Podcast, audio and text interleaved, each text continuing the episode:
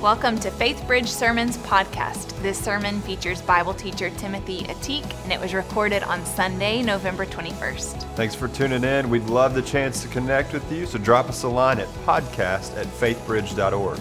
And if you're in the area, join us this Sunday on campus at 9 a.m. or 11 a.m. and come say hi. And you can always join us for FaithBridge online at faithbridge.org slash live. Here's TA. Psalm 23. Salmos 23. El Salmo de David. The Lord is my shepherd. I lack nothing. The Lord is my shepherd. I shall not want. El Señor es mi pastor. Nada me falta. He maketh me to lie down in green pastures. He makes me lie down in green pastures. He makes me lie down in green pastures. He leads me beside still waters. He restores my soul. Pinatnubayan niya ako sa mga landas ng katuwiran, alang-alang sa kanyang pangalan. He guides me along the right paths for his name's sake aunque ande en valle de sombra de muerte. Even though I walk in the valley of the shadows of death. Even though I walk through the valley of the shadow of death. Je ne redoute aucun mal, car tu es avec moi. I will fear no evil, for you are with me. Tavo ganytojo lazda ir vėzdas apgins mane. Your rod and your staff, they comfort me. Na naku. You prepare a table before me in the presence of my enemies. Ungiste mi cabeza con aceite. Mi copa se desborda. You anoint my head with oil. My cup overflows. You anoint my head with oil. My cup overflows. До конца моих дней доброта и любовь будут вместе со мной, Господи. Surely, goodness and love will follow me all the days of my life. నేను బ్రతుకున్న దినములన్నీ కృపాక్షేమములనే వెంట వచ్చును చిరకాలము యహోవ మందిరములో నేను నివాసము చేసుదను Then I will live in the house of the Lord forever. I will dwell in the house of the Lord forever. And I shall dwell in the house of the Lord forever. And I will dwell in the house of the Lord forever.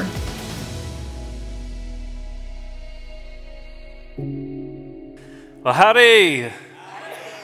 Hey, it's great to see you, Faith Bridge. Uh, if we've never been together before, my name's Timothy Ateek. I'm the director of Breakaway Ministries in College Station, and it is always so good to get here to Faith Bridge to be with you.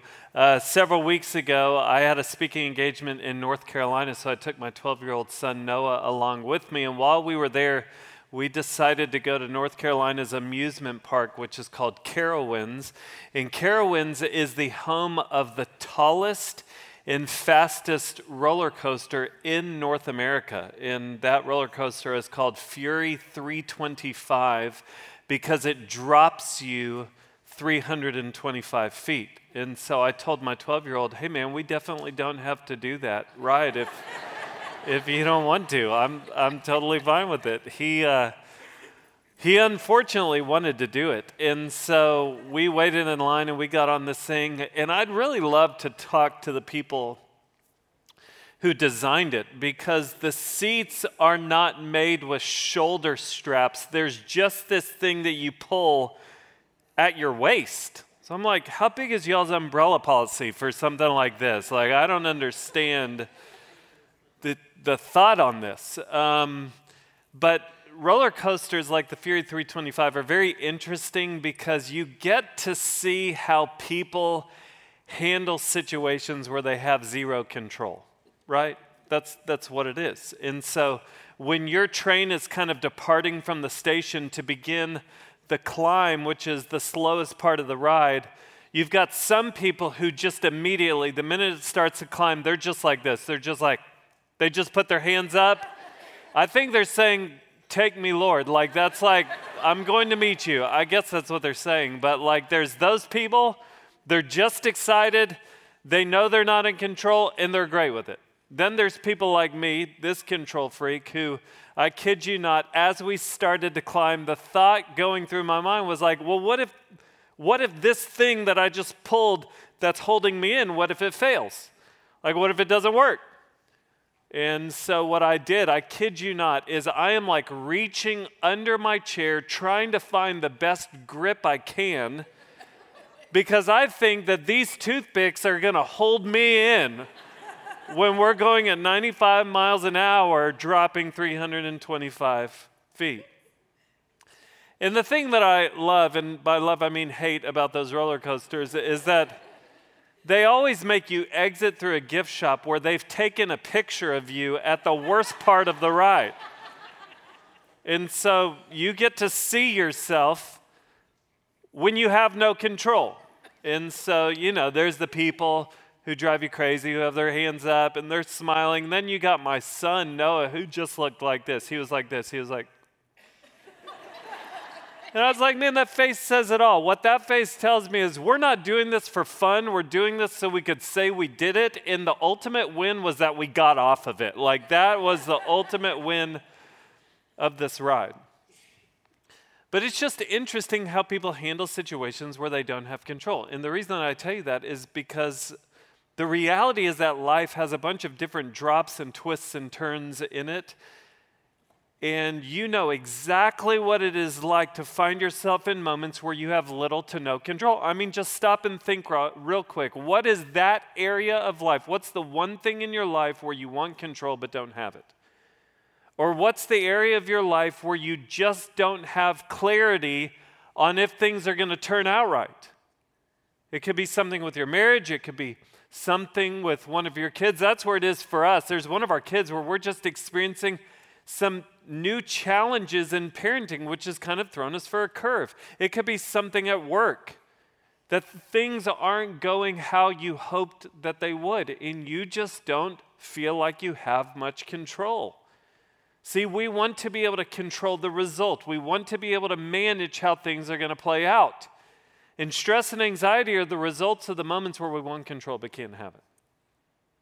I just wonder if we we're able to walk through a gift shop and have pictures on the screen of each of our lives and our postures in the midst of the places we're at right now, wherever you don't feel control, what would your posture look like? Would it be arms stretched out with joy? Just this posture of, I know I'm not in control and I'm okay because I know the one who is? Or would we see you kind of just this grip in this kind of frustration where you're just kind of trying to bear it and you're trying to control something that you just can't. What I want to do this morning is, is I want to help you navigate your way toward more peace. And where the peace, I believe, where I believe that it's found in the most famous passage in the entire Bible. Like King David, who we've been talking about all of the times that I've been here over the last several months, we've always gone back to the life of David. And it is just worth taking a couple of weeks, this week and this week, in looking at words that David penned, which resulted in being the most famous chapter in the entire Bible. It's Psalm 23. But the piece that we're talking about is found just in that first line where David declares what? He says, The Lord is my shepherd, I shall not want. Another translation puts it, The Lord is my shepherd, I lack nothing. Another translation puts it, The Lord is my shepherd, I have all that I need.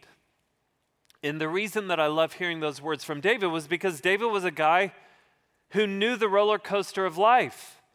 Like we know his greatest triumphs of killing a giant with a sling and a stone, but David was a guy who lived on the run for 15 years when a guy was trying to kill him.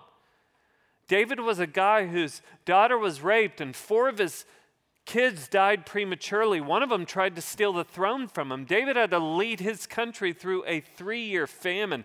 This guy knew the drops and the twists and turns of life. And even in the midst of that, he was able to declare, The Lord is my shepherd. I, I lack nothing.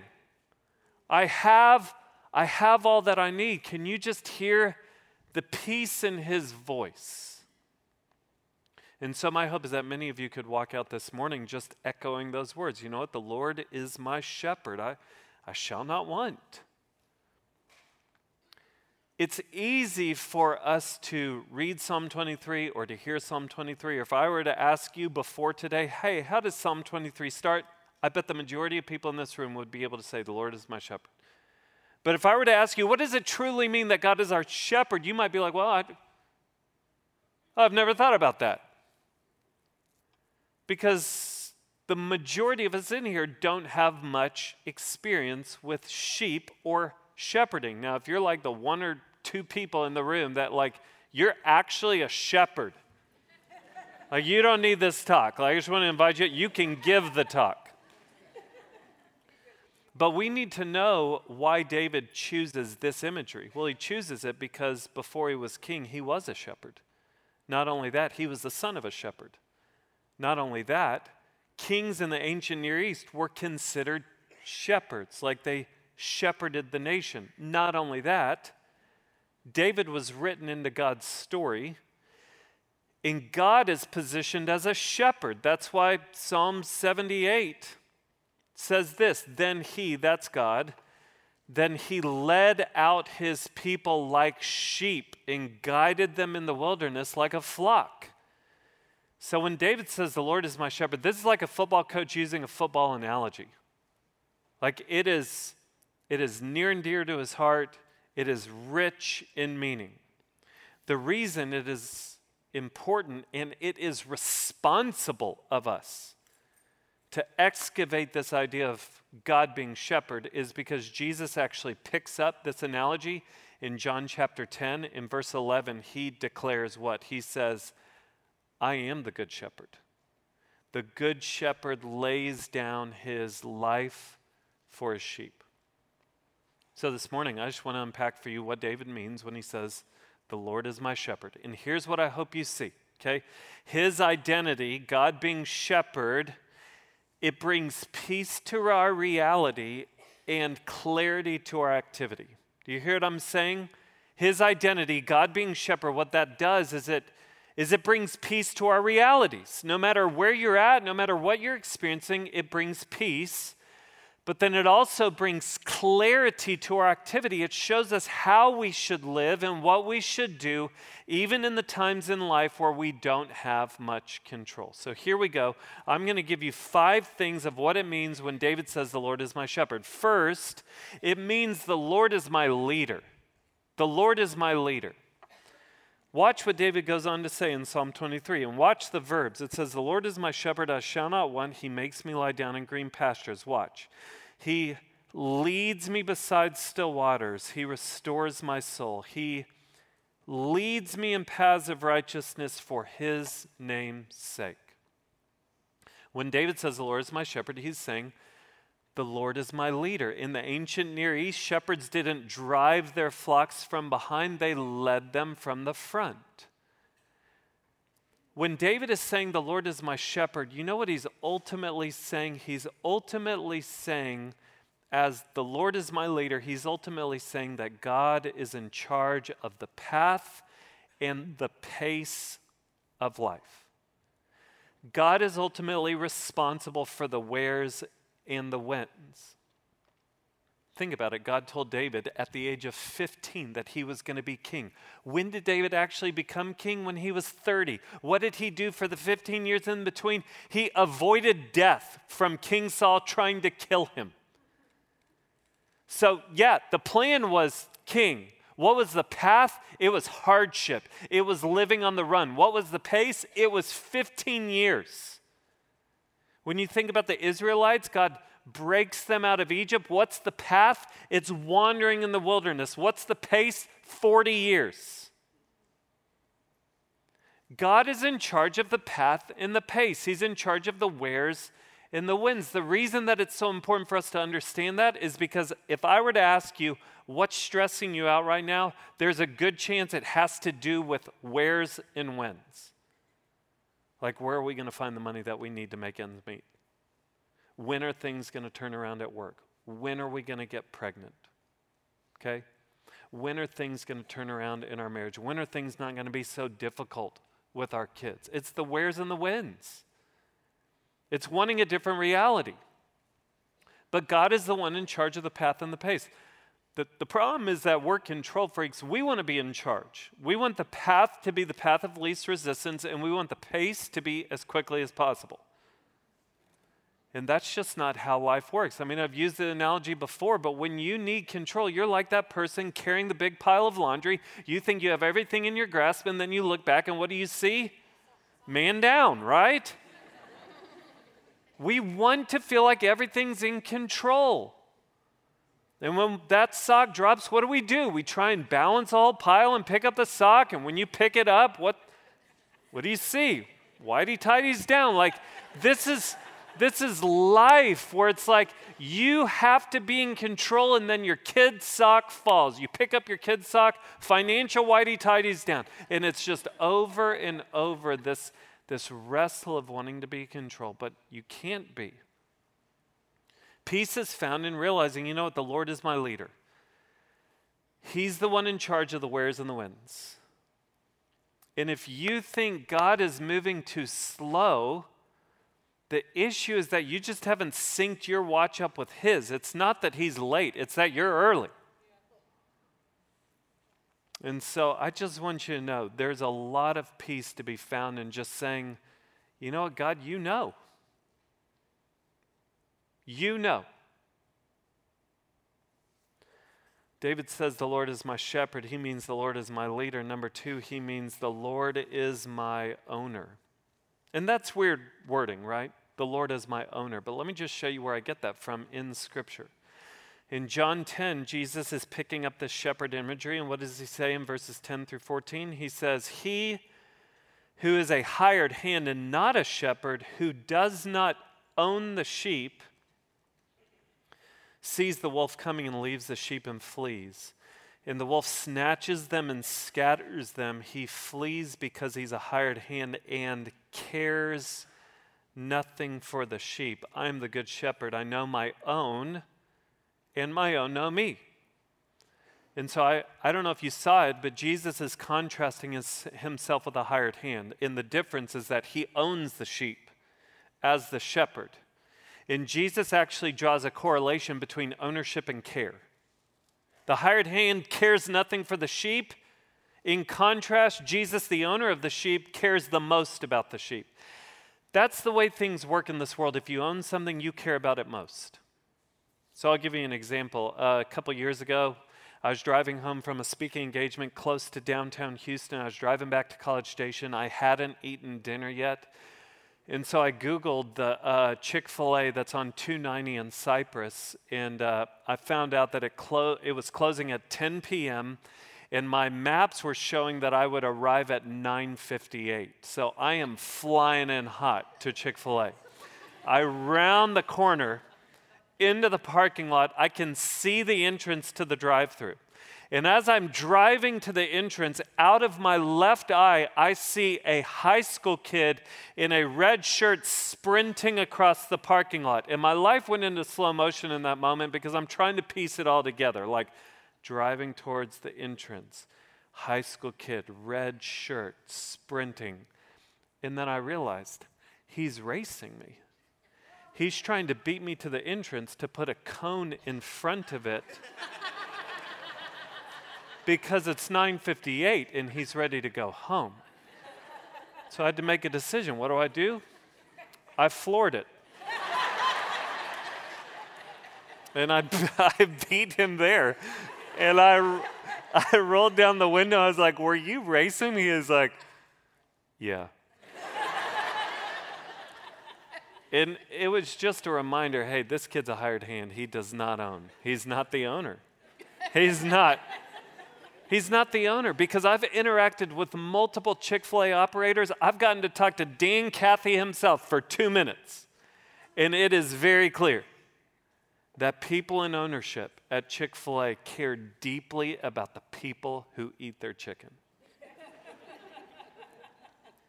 when you own something, you care the most about it. And I tell you that just to say, like, for some of you, this is just going to roll right past you. But if you'll just stop and hear what I'm telling you, I wonder if some of you need it to speak straight into your life this morning no one cares more about your life than Jesus Christ. No one. Like he cares more about you than you care for yourself. No one takes more responsibility for your life. No one feels more responsible for your life than Jesus Christ. So when David says, The Lord is my shepherd, he's saying, The Lord is my owner. Number three, when he says, The Lord is my shepherd, he's saying, The Lord is my provider. The Lord is my provider. So you think about the nation of Israel, when God led them out of Egypt by the hand of Moses, they wandered in the wilderness for 40 years. How did God feed them? He fed them with manna.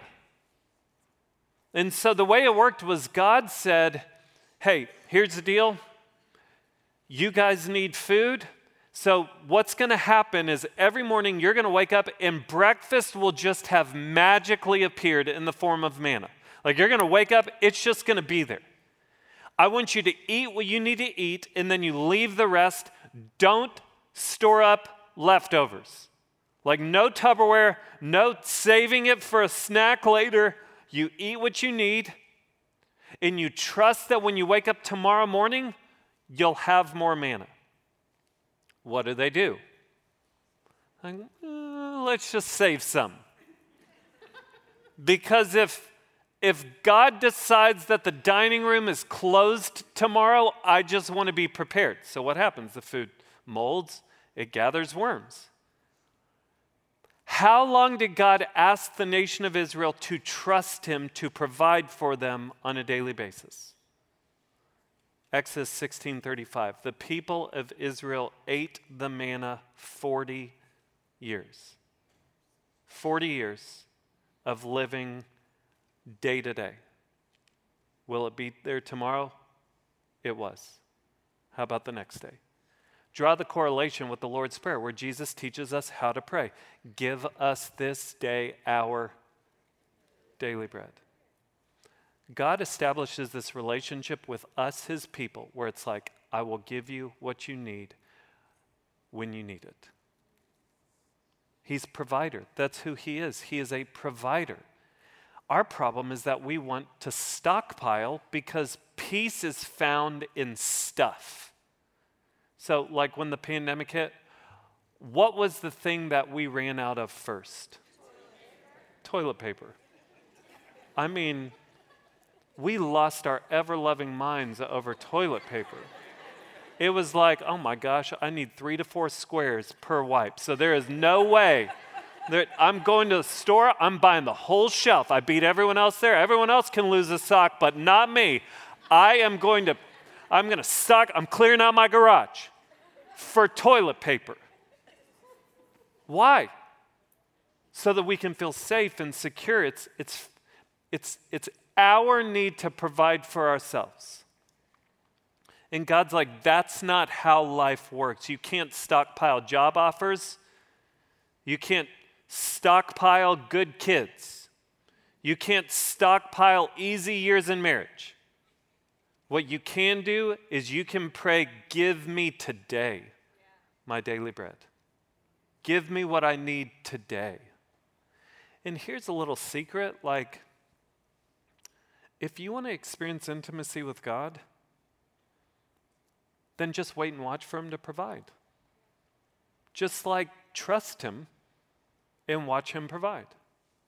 I, I love and hate the story in John chapter 6 where Jesus feeds the 5,000. I don't know if you've ever noticed the interaction that Jesus has with Philip right before it, but what does he say to Philip? He's like, hey, uh, where are we going to get enough food to feed all these people? And uh, if you look at Philip's response, it's like, I don't know. Like, where, we, I mean, it would take like this much money. We, and, but the, John the evangelist, who's writing John, it says that Jesus says, Where are we going to get enough food to feed all these people? And then he gives us like insight into Jesus. Here's what it says it says, He's, He already knew what he was going to do. He said this to test him. How annoying is that? so just imagine Jesus being like, What are we going to do with this child of yours? He said that knowing what he was going to do. He said it to test him. where are you going to, how are you going to make ends meet? How? Are, he said that knowing what he would do. He said it to test him. See, God might not always give you what you want, but He will most certainly always give you what you need because He is provider. And some of you hear that and you're like, wrong. Because you look over the last year and a half, two years, and you're like, He hasn't always given me what I needed. Is it possible that He hasn't given you what you think you need? But He's given you what He knows you need according to His good, pleasing, and perfect will. And I don't have to know you to, to be able to say that I know He's given you what you need because you're still standing and you're here today.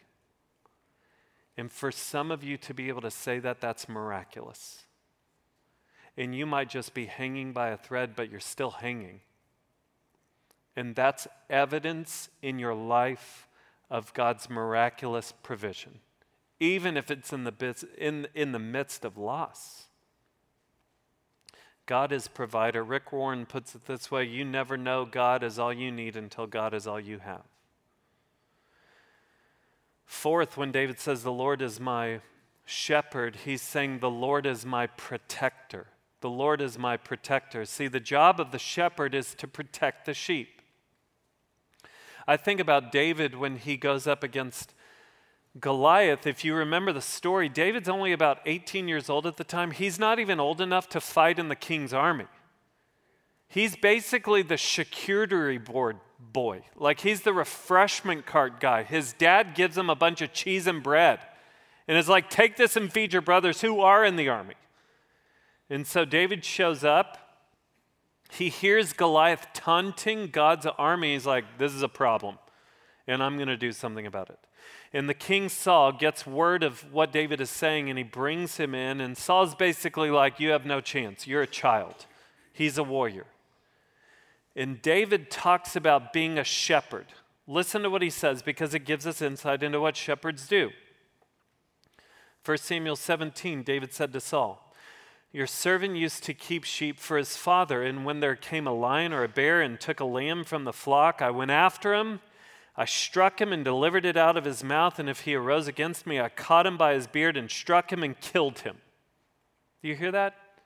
David's like, Look, if a lion or a bear came up against my sheep, I would grab it by the beard and take it down. What a boss thing to say, right?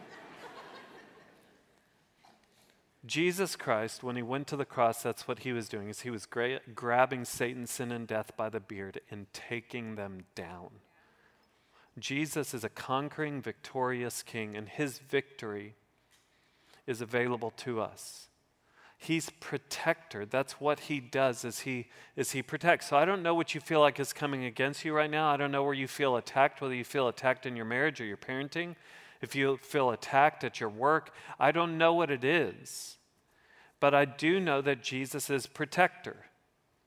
And so my encouragement to you is to get behind him and is to allow Him to protect you. That doesn't mean that He will stop the storm in your life, it just might mean that He sustains you through the storm in your life. And let me just give you a couple ways that God practically protects. Is number one, He gives us His Word so that we can know His ways and carry out His will. His Word is like a lamp unto our feet and a light unto our path it guards us from stumbling. Second, he gives us the church. And every Sunday we can gather and we can worship and we can be reminded of truth so that we don't walk out the door and live out lies. But then also, he gives us his people to connect with in intimate, accountable relationships. So it's great to have a few guys or a few women in your life with whom you can be fully known and fully loved, and you can tell them where you're struggling and they can encourage you, they can sharpen you, they can fight alongside you and spur you on to honor God.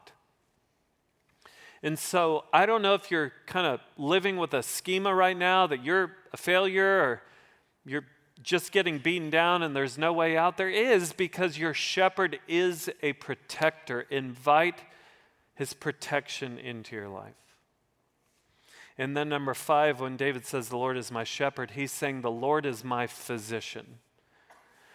The Lord is my physician. One shepherd wrote that sheep require more than any other class of livestock endless attention and meticulous care. It is no accident that God has chosen to call us sheep. The behavior of sheep and human beings is similar in many ways. Our mass mind or mob instincts, our fears and timidity, our stubbornness and stupidity, our perverse habits are all parallels of profound importance. Aren't you encouraged this morning coming to church? but when David says, The Lord is my shepherd, what he's saying is, God, you are the one who deals with the hurts and the habits of my own life. And I think it's just important for us to acknowledge that we do need a physician honestly, over the last year and a half, two years, because of the pandemic, we've become uh, more isolated than normal. And when you're isolated, living in isolation can be very unhealthy. And so I wouldn't be surprised if for many people there's different things that have surfaced in your life, or when you've been around loved ones, there's things that come out that just remind you not everything's okay. And here's the reality who you are when no one else is around, or who you are when only the people who know you best are around, that's in some ways who you are. And so you might be aware now of some brokenness in your life, and it's in need of healing. And so, one of the best things you can do is just get acquainted with Jesus as physician. I'll explain it this way. When I was in sixth grade, I was in the airport, Dallas Love Field, with my brother and my cousin. My cousin was a young single guy, fresh out of college. And he had this really janky umbrella. It was just basically the metal rod without a handle on the bottom of it. It's what young single guys fresh out of college, that's the kind of umbrellas that, that, uh, that they have. So, we were in the terminal, and my cousin asked me if I had something to write with. So I was bent down looking in my backpack. This is a freak accident. As I'm bent down looking in my backpack, my cousin just drops the umbrella on the ground, and it pops open, and that metal end shot up and hit me straight in my right eye. And I went into the bathroom, I pulled down my eyelid, and there was this massive red abrasion on my eye, and I was just crying profusely. And so my young single cousin did the right thing. Uh, he was not going on the plane with us. He just put me on the plane and shipped me off to Austin to let his brother deal with me uh, in Austin. But um, I cried the whole way to Austin. When I got to Austin, my other cousin took me to the emergency room. And uh, they gave me eye drops and an eye patch that has a, had a Dalmatian dog on it. So if anything said kick me, it was that. But uh, the result of that experience was I developed an eye floater in my right eye, which means that I permanently see black dots right, right here. So that's the world that I know. The world that I know is a, is a world with black dots always here. The first year, I, I didn't know as an eye floater. I thought a mosquito was always around me. So there were times, I kid you not, where I was like, and I could never get it. Never get it. But here's the thing as far as I know, there's nothing I can do about my eye floater. And if you're a eye doctor and you come up and tell me afterward you actually can do something, that'd be news to me. But as far as I know, there's nothing I can do about it. As far as I'm concerned, everyone sees those same dots. Like that's just reality. As far as I know, the world that we live in is a world that just has black dots right here. And so I've just adjusted to it. I've just learn to live with it. That's just who I am. I'm a man with an eye floater. I'm a man that sees black dots. That's fine when it's an eye floater, it's not fine when it's sin. And our tendency is to live with something broken in our lives when healing is possible. But we can get into this mode of operation where we're like, you know what? This is just the life that I know. The life that I know is a life with porn. The life that I know is a life where I spend money that I don't have. The life that I know is a life where I have just anger issues and I kind of unload on the people that are close to me. So we begin to believe the lie that this is just the way it is. This is just the way that we have to see life. When our shepherd is a physician. And he's in the business of healing that which is broken. And so I don't know what it, what it is for you. Maybe you're just not treating alcohol in the right way or abusing uh, some type of substance or just the way that you're spending money or the way you're abusing food or interacting with other I don't know what it is. But it's it's possible that that there's greater health. There's wholeness waiting for you and you have a physician who is healer. This is what David means when he says the Lord is my shepherd. Do you remember what I said? I said that his identity brings peace to our reality and clarity to our activity. So if he's the leader, what does that make us? It makes us followers. And you might be well equipped to lead humans, but every every leader must still be a follower of Jesus Christ. He's in charge of the path and the pace. So maybe your activity today is just to say, look, God, I'm going from here, gripping my seat, to here. I trust you with the path and the pace, the wheres and the whens of my life. If He's a owner, then maybe today you just sit and let His care and His love wash over you. If He's provider, maybe you come to Him and you just say, God, I don't have what I want, and I don't even feel like I have what I need, but you know what I need. And so I trust you to give me what I need today. Give me today my daily bread. If He's protector, then maybe you just call out to Him and say, God, I feel under attack. My marriage feels under attack. My parenting, things at work. God, I pray that the same power that raised Christ from the dead would be evident in my life today. And if He's physician, maybe you just come before Him and say, I want to be healed. I want, I want to be healed. There's something broken in my life. There's some sin that I've allowed to linger, and I want to be healed. And then I'll close just by saying this. Some of you in this room, again, the goal is that you might leave this morning being able to say, you know what, the Lord is my shepherd. And my hope is throughout the week, you might be experiencing peace because just all throughout the day, under your breath, you're just saying, The Lord is my shepherd. Hey, the Lord is my shepherd. But some of you, if you're honest, you can't leave here today saying, The Lord is my shepherd. Like you just listened to a talk about Jesus being shepherd, so you can leave saying Jesus is a shepherd, but you can't say Jesus is my shepherd because you've never entered into a personal relationship with Jesus Christ. And so I hope no one leaves this morning without realizing that we're not just talking about knowing about Jesus. This is not about religion today. This is about a personal, real, enjoyable relationship with the Lord of Lords and King of Kings, Jesus Christ who left heaven and came to earth. And the reason that he died on a cross, the reason that he rose from the dead, was to make a way when there was no way for you and for me to live in right relationship with God. So let me just encourage you with what Isaiah 53, verse 6 says. It says this It says, All we like sheep have gone astray, we have turned everyone to his own way and the Lord has laid on him the iniquity of us all. Do you hear what that's saying? It's saying we're all like sheep. If God's the shepherd, we've all wandered away. There's his path, and we've said we're going to do it our way. And that's sin. Sin separates from God. And yet, what has God done? He's taken our sin and put it on Jesus Christ. And Jesus Christ was punished for our sin on the cross. And Jesus was victorious over our sin through his resurrection.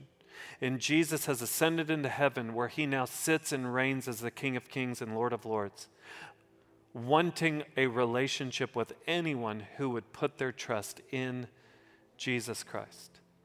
Jesus says in John 10 11, I am the good shepherd. The good shepherd lays down his life for his sheep. Do you know him? To know him as your Savior is to know him as your shepherd, your good shepherd. If you don't know him, I pray that you would today. May we experience the joy and the peace from that comes from echoing David's words The Lord is my shepherd, I shall not want. Let's pray together.